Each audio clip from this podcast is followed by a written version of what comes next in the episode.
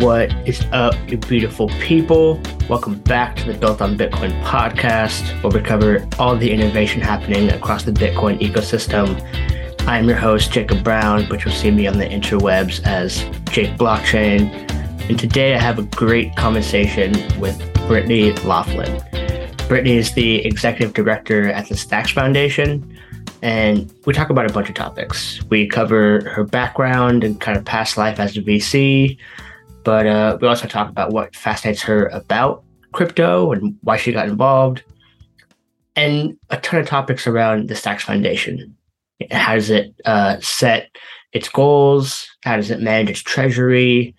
Where do they see themselves in five years and what kind of what they're building towards, and a bunch of other topics. So I think you're going to find this one super interesting, especially if you're a stacker. So without further ado, let's jump into this conversation. But first, a quick word from our sponsor. We all know Bitcoin is for the innovators, the revolutionaries, and the builders looking to build a better world for themselves and for the next generation. We also know the saying, the best time to plant a tree is twenty years ago. The next best time is right now. The same thing applies to building on Bitcoin. If you want to come build with the most active developer community building new use cases for Bitcoin, then it's time you make the leap to learning Clarity.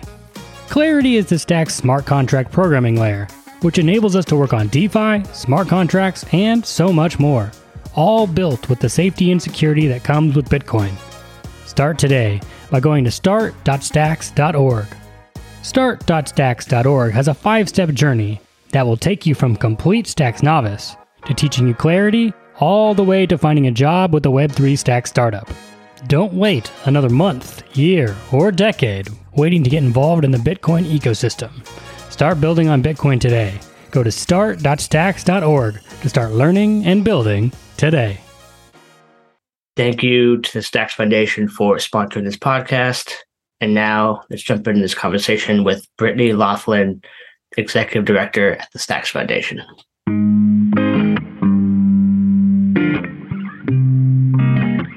Welcome to Built on Bitcoin.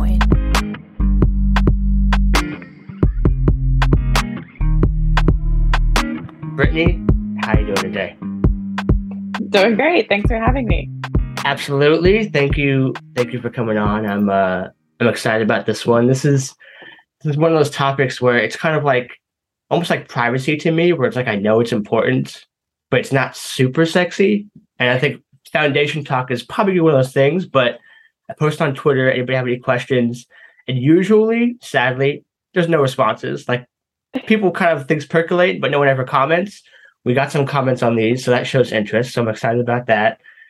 Um, but before we jump into crypto topics or nuances around Foundation stuff, I'd love to just learn a little bit more about your background kind of pre-crypto. Yeah, pre-crypto. Well, that was like a very long time ago now, it feels like.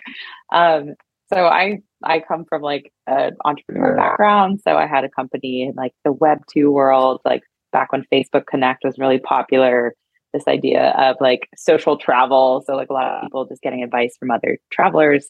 Um, that was my first company, and that was like in two thousand ten. Um, so, you know, raised venture capital, built the business, sold the company. Um, and then got an opportunity to join a venture capital team with uh, Union Square Ventures in New York. So that was like a very pivotal change, because like going there, that's where I got to work with companies like Twitter and Twilio, Kickstarter, Stack Overflow, um, these really amazing web two companies that were all community focused. And uh, in our investing thesis, we expanded to look at things like Bitcoin, this idea of like a decentralized financial system, Um, a way for people to use like native uh, internet technology to do things that weren't possible before. So we made our first investment in Coinbase uh, in twenty fourteen. I got to meet like Brian and Fred, just like two entrepreneurs, you know, had this crazy idea of like a Bitcoin wallet. Um, and through that investment, it got me introduced to Bitcoin and, uh, you know, sort of this idea of like how we could disrupt web two, some of these monopolies like Google and Facebook, Uh, with crypto technology. Um, and soon after that, I actually got to meet Muneeb and Ryan from Blockstack, which was called One Name at the time. And this was um, aligned with our thesis around non-financial applications of blockchains. Because at the time, it was pretty much just Bitcoin. Ethereum was just emerging. Um, it didn't have the reputation it does now. So uh, yeah, we made an investment in Blockstack. We made an investment in Filecoin or I P F S at the same time. And like, it really piqued my curiosity of like, how could these tools be used to like create the next internet? We were always thinking about like, what's ten years in the future?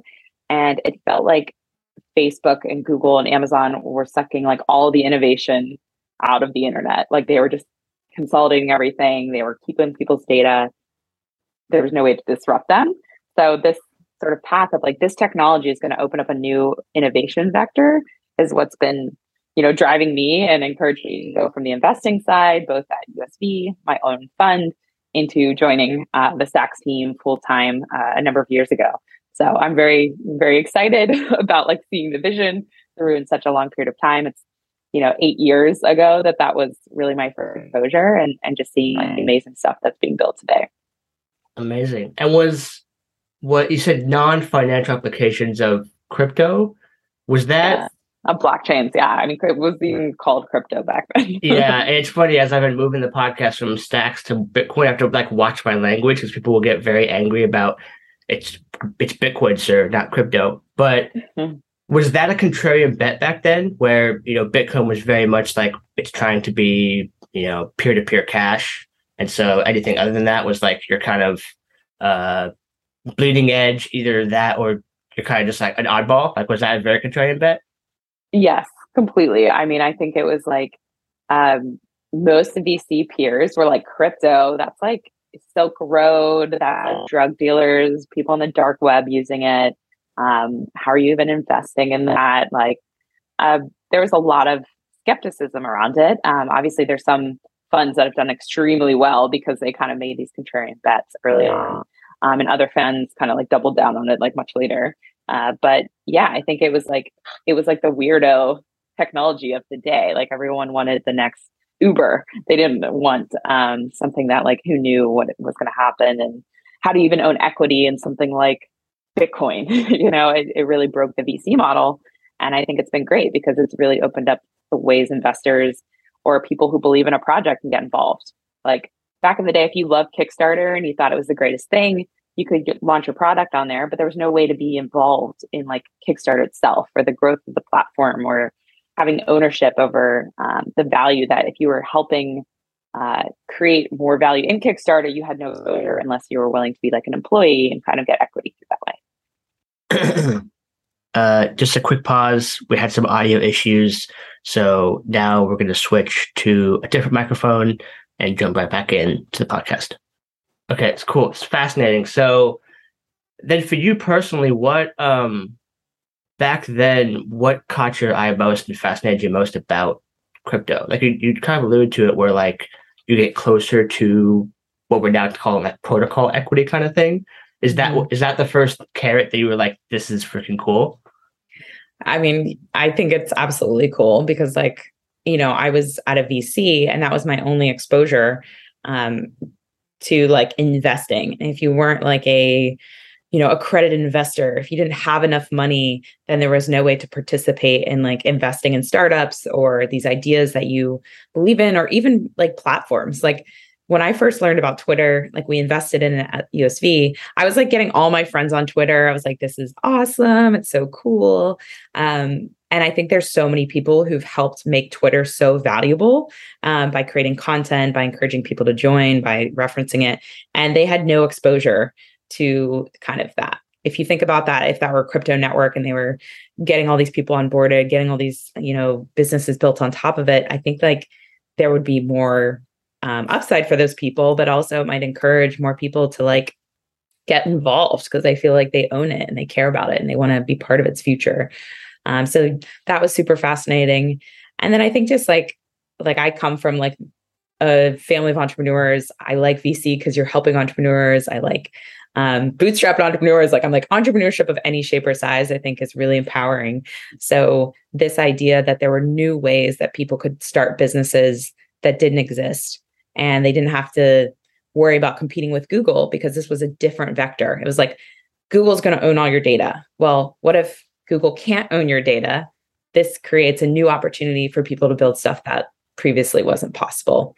Um, and I think one of the most tangible things we've seen in the last like few years is like N F Ts, like the fact that an artist doesn't have to go through a third party. They don't have to um, publish on a certain website or get approval to do it or ask permission. They can just like bring their art directly to someone who wants to buy it and immediately reap the value of that. Like, it's like a no-brainer. Like, why wouldn't we want this tool? Because prior to that, there's no way that you could get distribution without um, going through a third party. Right. Okay. Um, so I'm curious about, because I'm fully buying into what you just said. And like, you know, it's crazy to me as, you know, uh, how do I put this? Like, didn't come from any money, entrepreneur-ish, but like, didn't learn finances. You know, the idea of like being an accredited investor doesn't even seem possible in my current conception of my mind, but I can go to Vegas and bet it all in black. And so there's like this discrepancy of what seems fair versus are you really protected people. And so back then I, I, I could see that, that, uh, you know, rosy future, and like the tech is possible. It's, it's still being built, but then you kind of, you have to butt up against the world and its practicalities and like regulations and stuff. What's your thoughts on like maybe how, how rosy were you back then, and then kind of like how is it viewed almost a decade later with the current, you know, fight between S E C and all that stuff? Yeah, well, part of the, you know, I feel like I've gotten a front row seat to that journey because, you know, Stacks is the first product that's ever been qualified by the S E C. I joined the team in advance of that qualification, partially just to like sit on the front row and, you know, I like doing things that have never been done before. And it was like, well, we've never done this. Like, how are we going to do it? How are we going to think about the sale? Um, how are we going to grow it? So like all of that stuff was like completely fascinating to me. Um, but going through that process, you see that, you know, this, this new world is definitely butting up against um, the old world because there are so many restrictions on financial institutions in the U S. Um, so I've gone very deep in the rabbit hole. I actually teach at Cornell Tech Um, and Cornell Law School on this topic, like deciphering DeFi. And it's for law students and M B A students to understand the regulatory constraints in the U S currently. They're constantly changing. We've had new updates come, but I think it's it's very critical that we get to an, a regulatory environment where it, it it does allow innovation, it does allow experimentation, and it doesn't create so many restrictions that people just exit the U S and say like, it's not worth it. I'm just going to go elsewhere. Um, I'm optimistic. I think the U S uh, values capitalism. I think there's a lot of capitalism and tax money that can be uh, attributed to crypto. So I think it's here to stay. But I do think some of these restrictions have slowed down innovation. Um, so, you know, the good thing is, is like there are now so many playbooks. Like Stacks has like broken the ground on what it means to be S E C qualified, making it easier for other projects to build on top with that confidence that, you know, Stacks is not going to come into like an S E C case um, in, in that way, or like did something maybe that was kind of risky in the beginning and wouldn't be um, in line with like regulatory questions. So, you know, it's not a guarantee because obviously the regulation keeps changing, but I think it is, you know, it gave me the confidence to join a project because that was one of my biggest concerns. Mm. Um, there were so many I C Os and things that were done very, uh, very fast and haphazard. And I think we've seen those already shake out with case studies of legal action and stuff that's happened. Um, so yeah, I mean, it's like part of my mission is like, how do we educate more lawyers today of why crypto is really empowering and a tool so that like these um, individuals who are making these laws, who are sitting at the S E C, who are, you know, the counsel who are fighting for these projects, uh, feel empowered to like help drive innovation going forward and not just say like, I don't know what this is. Let's just like shut it down. Um, so, right. Yeah. Okay. It, where's the best place? Cause I, I like that. And I think, you know, education is, is power kind of thing. So it's like, where's the best place to find that signal to noise on this kind of specific topic? Yeah, that's a great question. Um, you know, I think there's so many great lawyers who work in this industry, like either on, um, in teams, like I'm part of these great, uh, like Telegram groups where it's like fellow peers at foundations or general counsels at projects. Um, we all are very collaborative because like we all have the same mission of like moving this technology forward. Um, so I get a lot of my information from sort of that insider, uh, group. Um, I do think It's great to have open topics. I actually was approached to teach an online course that's like available to everyone, not just law students, um, about it. So I think it would be a great way to just distribute that information further. Um, there's a lot of stuff you probably don't need to know or don't care to know because it, it's it's more like speculative. Um, but as these new like firm regulations come out, which there aren't that many, most of them are very like sweeping, general, like, you know, is your project decentralized enough? It's like, what does that mean? Mm-hmm. uh, we have like some bullet points, um, but like, is it really enough? Is it not enough? Um, some of those more wishy-washy things are are harder. But um, yeah, I think that uh, if you have questions, ask me. I'm happy to direct other people to it too, that are lawyers, that are experts, and um, yeah, maybe put out some more content on, you know, what we teach in the class and what may be uh, helpful to other people. Perfect. Yeah. If we, if we have any resources, we can drop them below. Hopefully we don't bombard your email with too many requests off of that. Yeah, hit me up on Twitter. Right. Very cool. Okay. So I'd love to, to start to deep dive into Stacks and how the foundation was formed. So for people who don't know, can you give a brief kind of like storyline from One Name to Blockstack to uh, spinning out into the different entities that became Foundation, Hero, that kind of thing? Sure. So um, One Name was originally built off of a Bitcoin fork with this idea that people would need identity online. So like that was like the first feature that they wanted to build. Um, they built on Namecoin. They realized like there was no way to like build that and scale it. Um, there's too many restrictions. So instead they put out the white paper to build uh, Blockstack, which is its own chain, um, you know, using the support of Bitcoin. And so in that process, decided to uh, raise capital through an I C O, um, decided to go the regulatory route, which took, it probably added about two years to the project of just going through that, making sure everything was like buttoned up, getting the approval. And then once um, that was possible, then we released it. Now, the condition on that was like by going through the qualifications, we had to make sure we had a plan for decentralization, because that's a key of the S E C's requirements. Like once the, the token is decentralized enough, um, it can freely trade in the U S with no problem. And so that path to decentralization was laid out back when we did the fundraise. And it was like, look, there's going to be multiple entities that exist in the ecosystem. No one party is going to be so important that it, like if it disappeared, um, the network would continue to run, like it wouldn't have an impact. So that was always the plan. And when we kind of got to that point where like, The, the token is trading in the U S, we know that a foundation can help support the growth of things like developers, entrepreneurs, um, governance, and uh, you know, blockchain upgrades. Those were the, the mission that we kind of took on at the foundation. So I helped spin out that organization about two and a half years ago out of um, what was called Blockstack. It's now called Hero.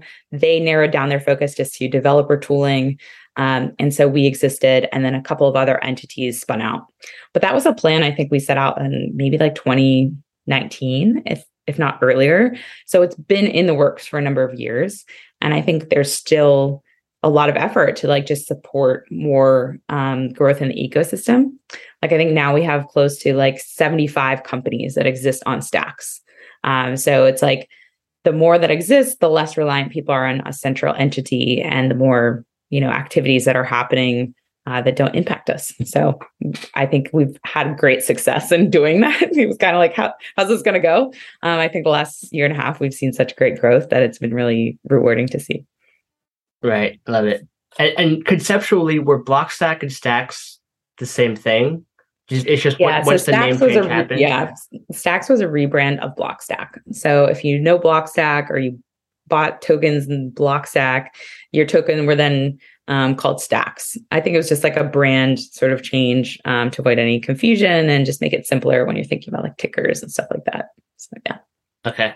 And then, so once the spinoff happens, there's two entities, or was there more?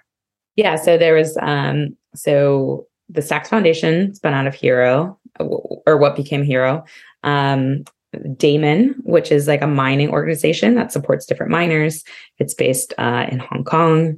Um, the Freehand, uh, Freehold company spun out as well, run by Patrick. Um, they now do a lot of work supporting like growth, and then like also uh, city coins. Um, they do, they have some overlapping work there. Um, Trust Machines is another organization that exists um, that came out of that initial team. That's like now led by Muneeb. That's more kind of like a labs, like they're building companies in the ecosystem, especially around Bitcoin, DeFi. Um, Mechanism is another company that spun out, and they're also doing like a labs sort of uh, product. So that's just a few that kind of like those people came natively from uh, Blockstack, what was Blockstack P B C, and to spin out new companies. Um, and then there's like a number of other companies that have just been spun up, like the Stacks Accelerator, which is now called Stacks Ventures. Uh, that was funded through a grant. Um, we have a number of other companies that we've funded like through grants or have got funding through the accelerator and now exist. So yeah, like I said, our, our ecosystem is becoming quite diverse. Um, I missed another one, Xverse Wallet, which is like a Bitcoin Stacks wallet. That was um, the engineer who leads that team. He also was at the original Blockstack. So it's kind of the decentral, decentralizing has happened. Yeah. We got a heavy, heavy list here. I, I have heard Um, I was talking to Zan about this a while ago about how, um, you know, the pre-mine is one thing. That's whatever. Uh, you know, I, I like the new idea of like tokens or protocol equity. It, it changed the whole conversation. But one of the ones I've heard people talk about kind of in, in deep Twitter threads is that it's faux decentralization, meaning like when you have Blockstack and you're all together, uh, you know, it's very centralized-ish. And then you spin out and you're kind of like, you look decentralized, but I mean, you can do like the Illuminati, whatever, like you all just like hang out in Telegram groups or whatever. Uh, and, and any thoughts on that criticism? Yeah, well, I think what we've tried to focus on is like, there's a cost to decentralization. Like if we were to not communicate among our entities, it'd be very hard to move really big things forward. Like Stacks two point one launch is coming up in the next month. That impacts miners, developers, exchanges, wallets, you know, stacking partners, all of that stuff. So there has definitely been, um, you know, communication that we've had amongst our different teams to try and, you know, streamline, making sure those, all of those pieces that need to go together will be accomplished, but everyone has their own mission with that. And then everyone has their own priorities of the things that they're working towards and putting out there. So what would be great if we were a centralized company, we'd have one vision, we'd all be working towards is that all of our resources would be going to that one place. Um, in a decentralized place that we're in now, we have multiple organizations, they have their own priorities. Not everything may get resourced in the way that it would at a centralized company because people are like, oh, I think this is the most important. We're going to go spend a lot of time and build this. And we don't necessarily um, have capacity to contribute to anything else. So I do think it's, um, I think it's actually the opposite. I think decentralization has been a harder hurdle than like, you know, than there being like any sort of collusion that's like helps move things faster. I, I think it's been uh, just communication to try and um, accomplish really large goals. And at the foundation, it's always been our priority to try and make these things as transparent as possible, open avenues, like things like S I Ps and even Stacks two point one. You can see the roadmap. All of our blockchain engineering calls are open. All of our S I Ps calls are open. Um, all of the progress that is happening is public. Um, it's in GitHub repos, it's in blog posts, it's in the forum.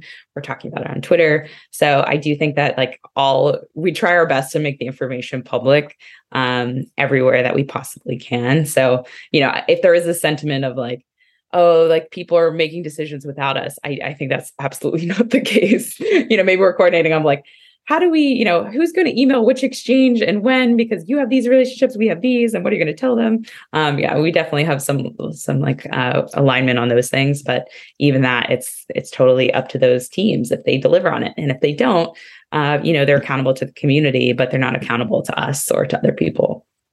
Perfect. Thank you for that. Yeah. I just heard a um, podcast with Brian Armstrong and Vitalik. And they had that exact same exact same question where he, they asked each other, like, what are you envious of of the other person? And Vitalik was like, decentralization kind of sucks. Like, it has a mind of its own. There's so many different opinions. So Brian can just decide, like, company culture, for example, and then that becomes the bar. Decentralization is much, much more. There's forces that you can exert as much pressure as you want, but it's only going to go so far. But the net, ideally, the net positive at long term is beneficial for everybody, stronger as a unit. I agree. Yeah. Yeah. Even for example, like our foundation is, I think we have like sixteen full-time people Um, other foundations that exist in other protocols have like hundreds of employees who are working on certain goals like marketing or documentation or blockchain development. And so um, our resources are so distributed by contributors. You know, this is why we have residents, we have grantees, we have ways that community members can get involved and like accomplish different tasks. But it's not just like our one org. We can kind of be like, okay, we're going to throw like ten blockchain engineers at this, or we're going to, we have our fifty person marketing team working on grants. It's like, we have one grants manager and we have no specific marketing person for grants. So, you know, we're distributing millions of dollars. So we've tried to be very lean. Um, but I think sometimes it's like easy to forget that like, oh, this foundation does this. And I was like, yeah, we're just built very differently because of the way um, we chose to, to take the decentralization path. So like I said, yeah, like you said, there's like positive and negatives. Right. um, I listened right. to that podcast. It was great. Yeah, it was very much like, uh, you know, decentralization, it it creates way more flavors of um, innovation, but it definitely uh, may be slower ultimately than a centralized company. That's a good way of putting it. Okay, so then if we're starting to deep dive into into foundation stuff, in, in the broad umbrella, what what does a crypto foundation or Stacks Foundation do? Yeah, so the way that you can think about our foundation is that we we're trying to support the net, the ecosystem grow by supporting things that aren't commercializable yet and help them get to that point. Um, so early on, we were doing more things in like marketing. Marketing just in like letting people know what Stacks is, and like we sponsored all the events, and we um, were putting out different like blog posts and P R around that. Now that more and more companies have taken on sort of P R, telling the Stacks story, like your great podcast, like educating people about Stacks, um, it's less of a thing that we have to do in house. So it's like great, um, you know. Core development is probably always going to be something we do because it's hard to monetize. Like there isn't much money in like just doing core development. So as a foundation, we want to make sure and have reserves that we can fund things like um, core development, uh, governance, coordination. So not determining what comes next, but making sure that there's enough resources and communications around making sure those upgrades get suggested, they get feedback, they get, you know, proposed, they get explained to the community and, and made out there. So that's our long-term vision. In the short term, we still do things like large events, like we helped host the Bitcoin Unleashed event in Miami. Um, so that's like a place to gather all of these companies. Um, those companies are now like, you know, they're the ones setting the content. They're helping set the stage. They're running like the after parties and events. So we'll over time become a smaller group, but we'll help uh, sort of coordinate those types of things. Um, and then like our big thing just as a nonprofit is being able to provide free education around Clarity and Stacks and um, getting more developers involved. And then our grants program, which is being able to distribute funds to different teams or individuals in the ecosystem who are building things that benefit the whole community. So we fund things like, you know, governance. We fund things around um, creating educational tools, uh, creating new smart contracts that are open source that anyone can come and use. Um, so there's a whole variety of grants that we fund, but that's probably our largest thing that we're known for is the grants program. Very cool.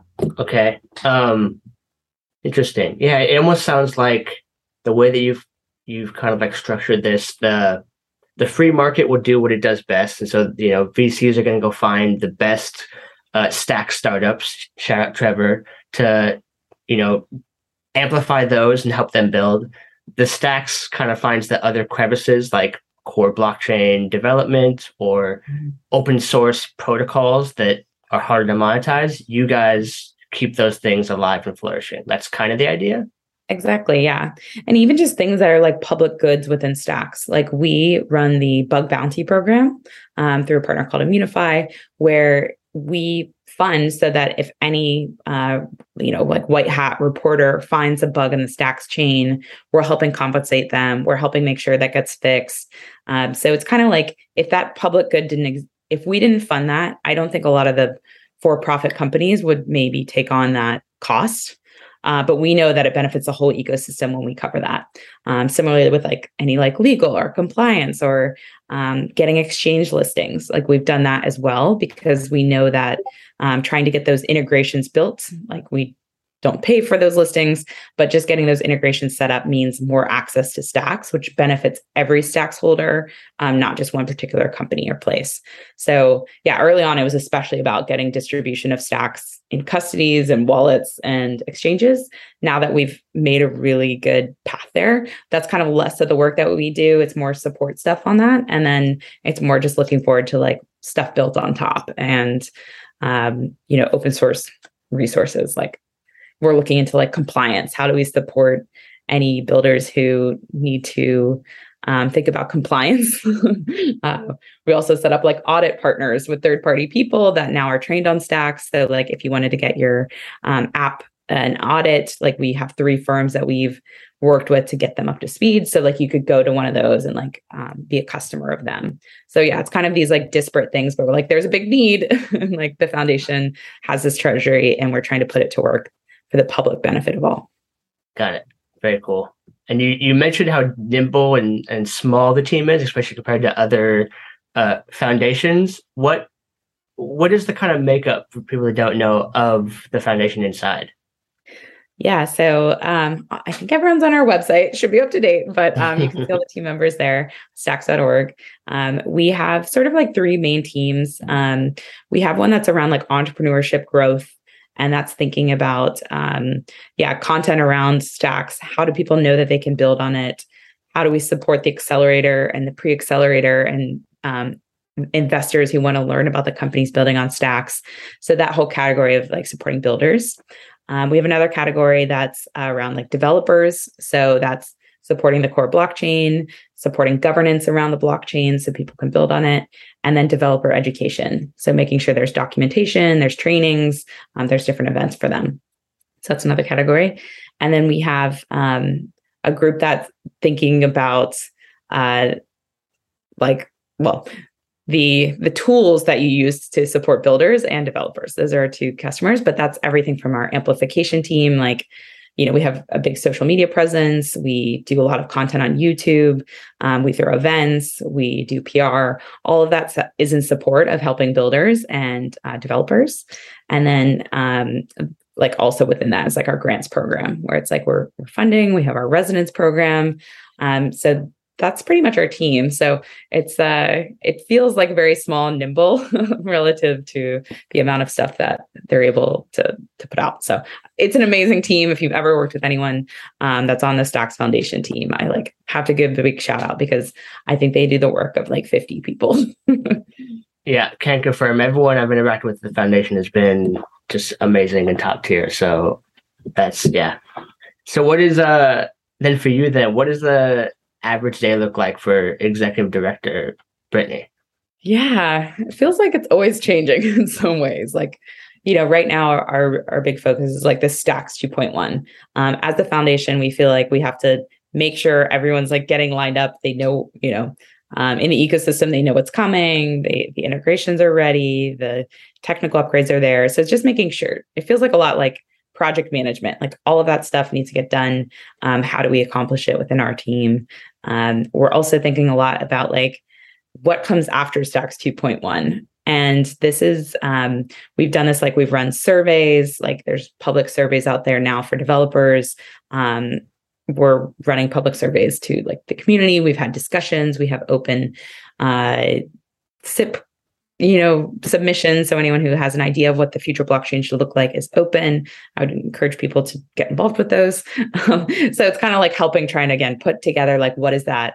Um, what do all those pieces add up to? How do we make sure that people in the community are aware, they know what's coming, and um, can have a say on like what's coming next? Because it's like, we have sort of a rough vision, but it, it, it's added up by all of the pieces of what's being built um, throughout everywhere else. Okay. So that, having conversations like this, I think just, yeah, like um, working, I work more with some of the external people. So making sure people are aware of what Stacks is, what's going on in the ecosystem, um, why, if you're a V C, it's a great place to invest in these, like, you know, all of these emerging teams, all these ama- amazing things that are coming out of here. Um, so yeah, I do a lot of that. And then I think there are some questions on Twitter too, but, you know, I oversee like sort of, we have a finance team, we're thinking about the treasury. How do we think about the long-term strategy for both the team and um, the assets that we have, and how do we support the network over the long term? Perfect. And yeah, I got, got some good uh, treasury questions, which especially with everything being down so much, everyone's bags are hurting. So it's it's a bittersweet thing. And I want I want to get to that in a second. But, um, you know, voting is pretty straightforward. And so, like, you know, when two point one, it's either going to pass or fail. Mm-hmm. I'm probably Please vote. Pass. Yeah, the vote's coming up. We have a bunch of content we're writing for, like, how do I vote? Where do I vote? When do I vote? All yep. that stuff. And, and those and those feel big. So you know when they're happening, especially if you're a stacker. Internally, how do you guys goal set to know what to work on? It seems like, going back to this decentralization ethos, like there's so many different voices, some louder than others. How do you weed the noise and goal set to to be proper stewards in some sense? Yeah, well, we've um, we open source our O K Rs, so you can see what they are every quarter. We have like a published report. Um, we publish our board deck. It's public, um, so you can see the O K Rs, how we did against them. Um, our our sort of narrow focus is like, how do we get um, the and value? For, for one second, what's what's an O K R for those who don't know? Oh yeah, O K R is um a objective and key result. Okay. So it's it's basically like a quarterly goal, and it usually has a number attached to it, so you can measure whether you've been successful in your goal or not. Um, so it's very tangible, um, and so those are published in public, and that's what we hold ourselves to. Uh, but thinking about like our longer term mission, you know, it, you know, we think it ultimately comes down to the value created on Stacks. We think that the way to tell that is like, if you look at the market cap of Bitcoin, what is the value of um, built on top of Stacks? So even if you just looked at the simple like market cap, like where's the market cap of Stacks, and then like how much uh, value is on top of that. So like if you added up all the projects that are built on Stacks, that number should exceed the market cap of Stacks. And then that Stacks market cap should be, you know, we're, we're like, what if it's three percent of the market cap of Bitcoin? It's like massive. That's huge. It just proves that we are creating value and unlocking value from Bitcoin. So like, that's kind of our vision. Um, how you get to those numbers is something that like has not been the most straightforward. We're just like, well, we think it means that there's got to be a lot of projects building on it. There's got to be a lot of developers who care about it and are using it and experimenting with it. So we've narrowed our goal more into like, okay, how do we make sure there's like three hundred teams building on top of Stacks? We think that's like a relative proxy. If you look at value of other company or of other protocols, like once they hit that number, the value built on top relative to the market cap of the protocol felt more in line. Um, and then with that, okay, if you have three hundred teams, each of those teams probably has at least two developers, let's say. You know, do we have six hundred Clarity devs that are building within those those companies? Um, and then there's all these other people that support that, like teams or service members or, or different things like that. So we kind of have this like thousand number of like real contributors. So if you kind of think of those different bucket areas, we're focused on growing those. Um, and we look at a ton of numbers just to kind of get directional feedback of like, how many people in general are learning about Stacks? You know, that number's huge, but getting down to the number who are actually like writing code and submitting uh, pull requests or have, you know, full-time employment with a company within the Stacks ecosystem. Those are some of the signals that like are much higher bars. And so we're just trying to measure success of those. Um, but yeah, we have a great, we have a great tool we use internally that we have a blog post coming out called Orbits as a way to kind of measure these developer communities in a very like non-tracking way. Um, so we're very excited to like open source that data. Uh, this quarter was the first time we're operating with it. And so we wanted to see how it went, uh, but so far it's been really good. Cool. So you said three hundred is kind of that hopeful critical mass number. And earlier, did you say seventy-five is where we're kind of currently at? Yeah, I think we're at seventy-five. It's probably up from that because that was at the end of last quarter. Um, and I think like there was like great like cohort coming through the accelerator that obviously has like a big chunk of companies that kind of are formed and exist after that. And then we have a number of, you know, we have like a, you know, millions of grantee dollars that are out. And I think there's been some new companies formed around those things too. So yeah. Cool. More, more. Yeah, and like I said, the three hundred, three hundred companies is like a proxy for like, how do you measure value? Um, or how do you try and aim for that and then correlate it to the value on top? Right. Okay, cool. And this might be a good segue. If anyone has feedback about that too, we're totally open, but that's like where we've been building from. Love it. Is the best place to get feedback if they if they heard this is to talk to you or go to Stacks Forum? What what what's what's it? Yeah, the forum is a great place for any sort of questions or comments um, that has things related to the Stacks like Foundation. We all read it. It's very easy to find. Um, or yeah, on Twitter is great. Um, there's lots of avenues. Like if you care just about governance of the foundation, there's a working group that meets every other week. If you care about the blockchain Um, innovation, like I said, there's every Monday the blockchain engineers meet. So there are these different uh, like verbal forums if you want to be in that, or yeah, if you just want to write it um, async and in a forum post, that's another great place. Cool. Yeah. Side note, I will say people should just send more messages. Like there's no, I, I rarely get hit up about anything related to the podcast, and I'm always I respond to everything. And it's every time I shoot, shoot someone a message to the foundation, they're pretty receptive. So it's like, just a- ask, don't, don't make it such a big deal. Like pe- people are nice about it. Um, yeah, we, we have a very nice community and a very nice team. So yeah, no one wants to ignore it, anyone, but you know, if they get busy, uh, that you, it might be a little slower than normal, but that's it. Right. Okay. So that, that's actually, that would be a good transition point to treasury topics. Cause um, I like this idea of three hundred teams. It feels like a good, like flywheel effect where, you know, developers know developers, so they can start talking about it. You get enough utility with Stacks and D L C and Bitcoin that now it's like more people will come in just as a user. Um, but I remember something Pseudo Zach said on, the, on our interview is like, the good thing about the grants program is it's it's a, it's a focusing tool kind of, where like you might have four things you want to build as a developer, and number one's your most interesting. And if all things are equal, you might build one. But if three could be funded by a grant, I'll I'll make three number one. And so there's this kind of like it, it can it can prioritize things that would benefit the ecosystem, and you're still down to build, and you could you know receive a little funding. And so there's this push and pull I can see of um, putting out funding to sustain development before you run dry and you don't reach critical mass kind of thing. So I think that was one of the questions that came up is like, how do you How do you manage deploying too much too fast, or thinking about like building for the long term being sustainable? Yeah. Well, what we've tried to do is figure out like what are the problem, like what are the biggest challenges builders hit? And, you know, I think capital comes up. Like in our recent our recent survey we did, people were like funding. Um, so we've tried to build Uh, you know, through partnerships into different areas. So like Stacks Ventures. So we um, we provided funding to Stacks Ventures to help them get off the ground. We provided a number of support, just like hours, just helping them with comms and recruitment and reviewing and all of that stuff, um, because we think that that's an excellent avenue for people who already have companies. Um, we also supported the pre-accelerator. So this is like helping teams that are just getting their ideas formed. So being able to give this you know, Monday to experts who can then help like three hundred teams a year, not just like grants. So it's trying to think about like how those dollars like really multiply in value. Um, we also partnered with like Bitcoin Odyssey to help them um, look at Stacks companies. They committed over uh, one hundred seventy million dollars to support Stacks companies. So there is like an avenue in which if you are a company that's taking off, you need venture capital, you can go find that.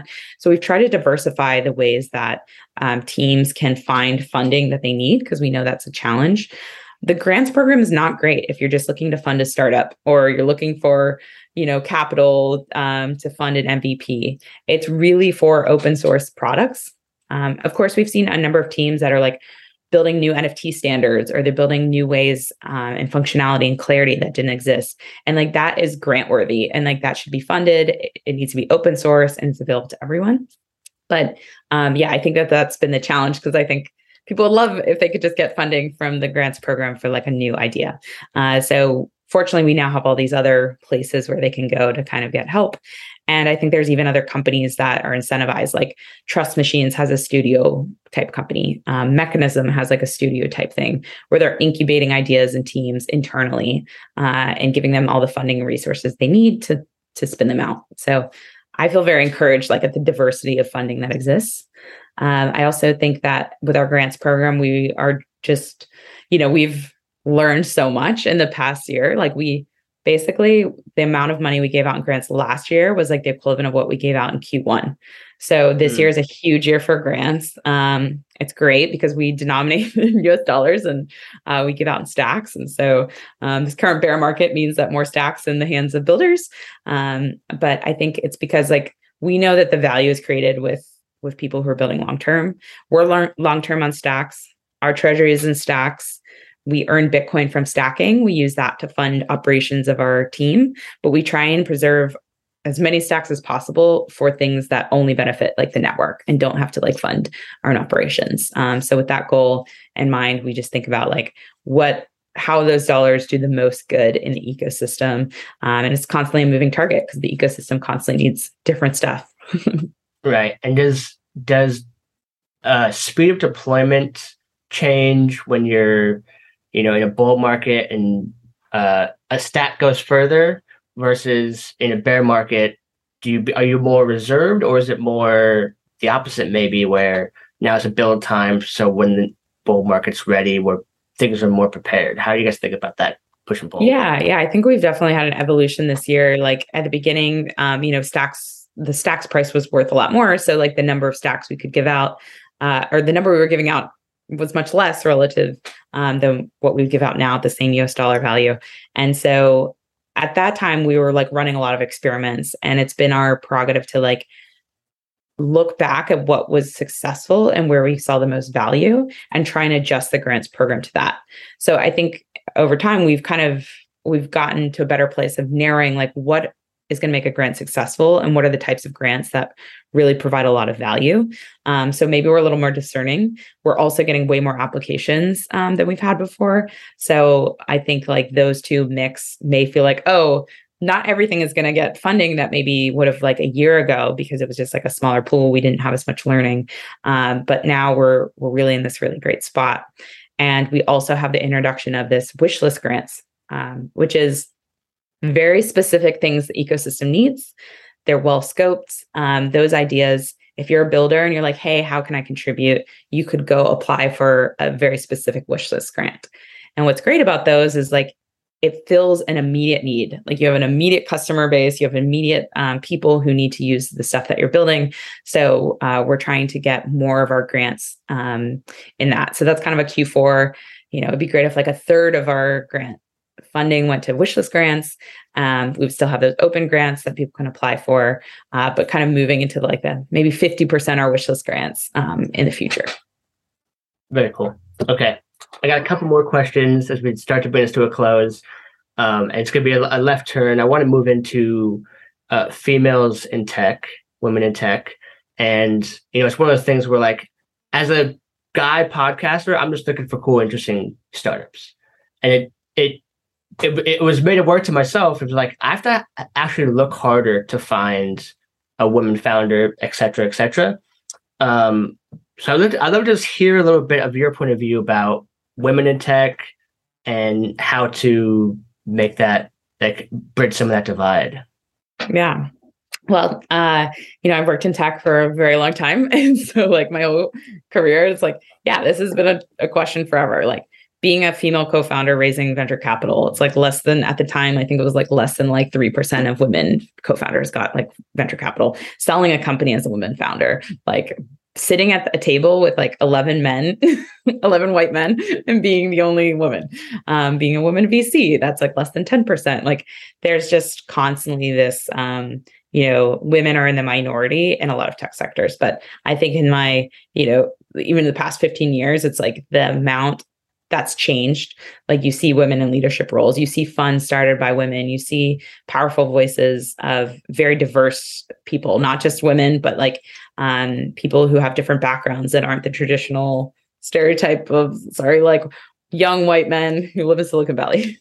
So um, I am very encouraged. I think it's only gotten better. Um, but I do think it is uh, one of these things to always be conscious of, of like, who are the people you're surrounding yourselves with? Like, what are the ideas coming into your brain?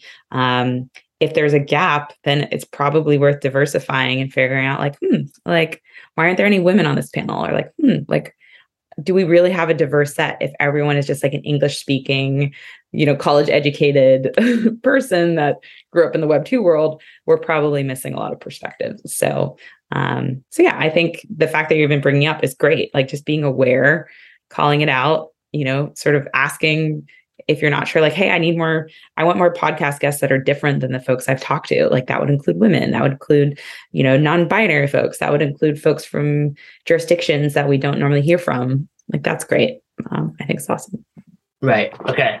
I, I want to do one, one more little nuance that I'm curious about, because the the two arguments I hear is like, one is a gatekeeping argument where it's like, they just don't see your value as, as the same, something like that. And the other is, um, it's like a belief first thing where it's like, because there's a lack of role models being close to you, you don't see it as something that's actually tangible for you. In your kind of like gut instinct, which one do you think is more prevalent in the, in the current society? Um, yeah, I don't know. Well, I can speak to my own experience. I mean, I think it's like, I always seek out role models of people, you know, that kind of are living the way that I want. And that includes like women who are in leadership roles, or like, you know, I have a young child, so I think of like parental roles, like people who are leading, but their parents. Um, I think that it's helpful for me to see those role models. Um, but it is strange, like even being in this role, coming from uh, the team that I was at, I was the only female lead uh, at the team. There were six people who were leads. Their leadership styles are very different than mine. And I definitely have, uh, you know, like worked with a coach and like been very cognizant of like, am I a good leader? I don't act like them and I don't work like them. And like our team culture is different uh, because of who I am. And, you know, part of that's being a woman, but part of that's just who I am. And so getting comfortable with like, my leadership is not going to be the same as um, maybe one of my peers, but that doesn't mean it's bad. Doesn't mean it's good. It just means like it's distinct and like trying to be the best leader I can uh, with my style. Um, I think I'm very proud that we have a very diverse team. Like I think we have a mix of backgrounds and genders and viewpoints in our team of like sixteen people. It's very global. And I think that's because to me, it's, um, I've been lucky that I haven't been as, you know, my bias is because being like sometimes um, the minority in the room, I think it just helps like, I don't know, look past any of that, um, that other like confirmation bias. So So yeah, so I don't know. I'm sure it's both. Actually, I think that's really good. But I think in my experience, it is, it is weird being in like a leader for the first time in an industry that doesn't really exist, in a field that didn't even exist like five years ago. So I lean on a lot of my peers. But if you look around at Web three foundations, there's actually some very kick-ass women who are leading a lot of the orgs. And I don't think that's a surprise because it is very community-led, coordination-oriented, communication-oriented things that um, often women get uh, categorized as being pretty good at. Love it. Love it. Thank you. Thank you for that. Okay. Then uh, last question, and I always end on a kind of like rosy high note. So I want to ask it two different ways. One, where do you see the foundation in five years? If it's like everything's going perfectly. And then what do you see yourself in five years? Oh, yeah. Um, well, the foundation in five years. So one of the big key initiatives is becoming a nonprofit. So, you know, we got an initial treasury amount when we were formed. Um, that's been great. We want to keep investing that in the ecosystem.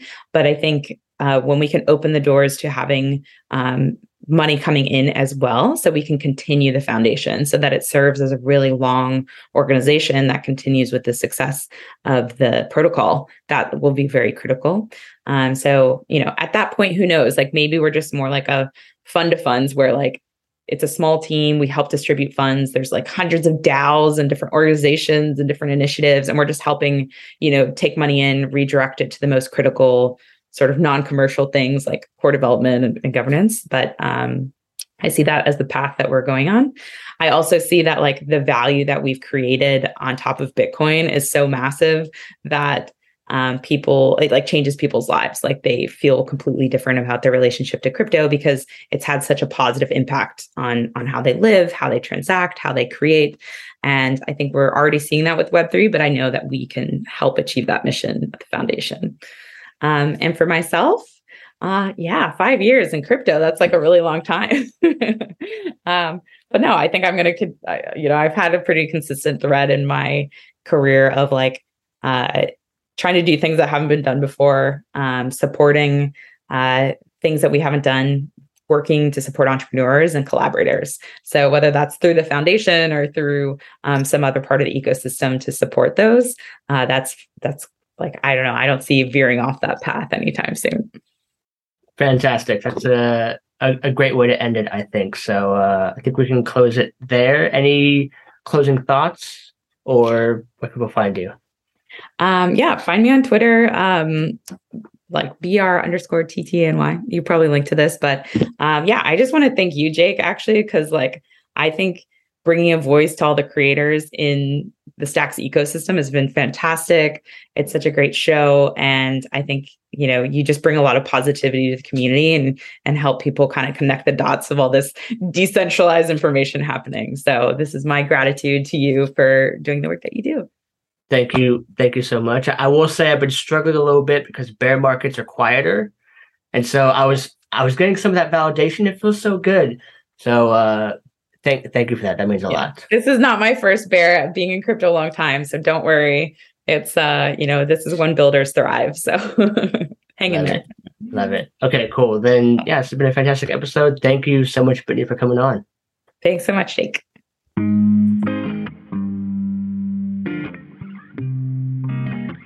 Welcome to Built on Bitcoin. I know that things don't always go your way, but I'll be right here waiting. I've been waiting now. I've been trying to figure out a way to make it out. Make it out, cause I don't think about